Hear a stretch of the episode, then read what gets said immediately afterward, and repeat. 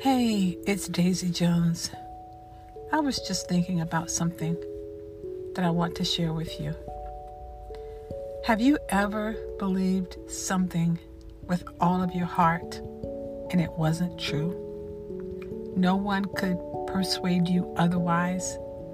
No one, I mean, no one could convince you that it's not true. Until that moment, after you prayed and prayed some more, that God revealed to you the truth.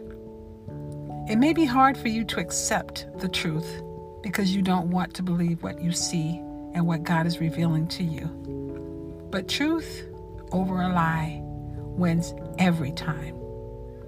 And even though you may have wanted it, even though you wanted to believe it, even though you believed that person, even though you wanted that job, that situation to change, the truth is God's will God's will is divine, powerful, life giving, and joyful. So, what am I saying? I'm saying let's seek, seek the truth in God's Word. Let's continue to submit ourselves to the Holy Spirit so that He can reveal truth to us and we're humble enough to accept it.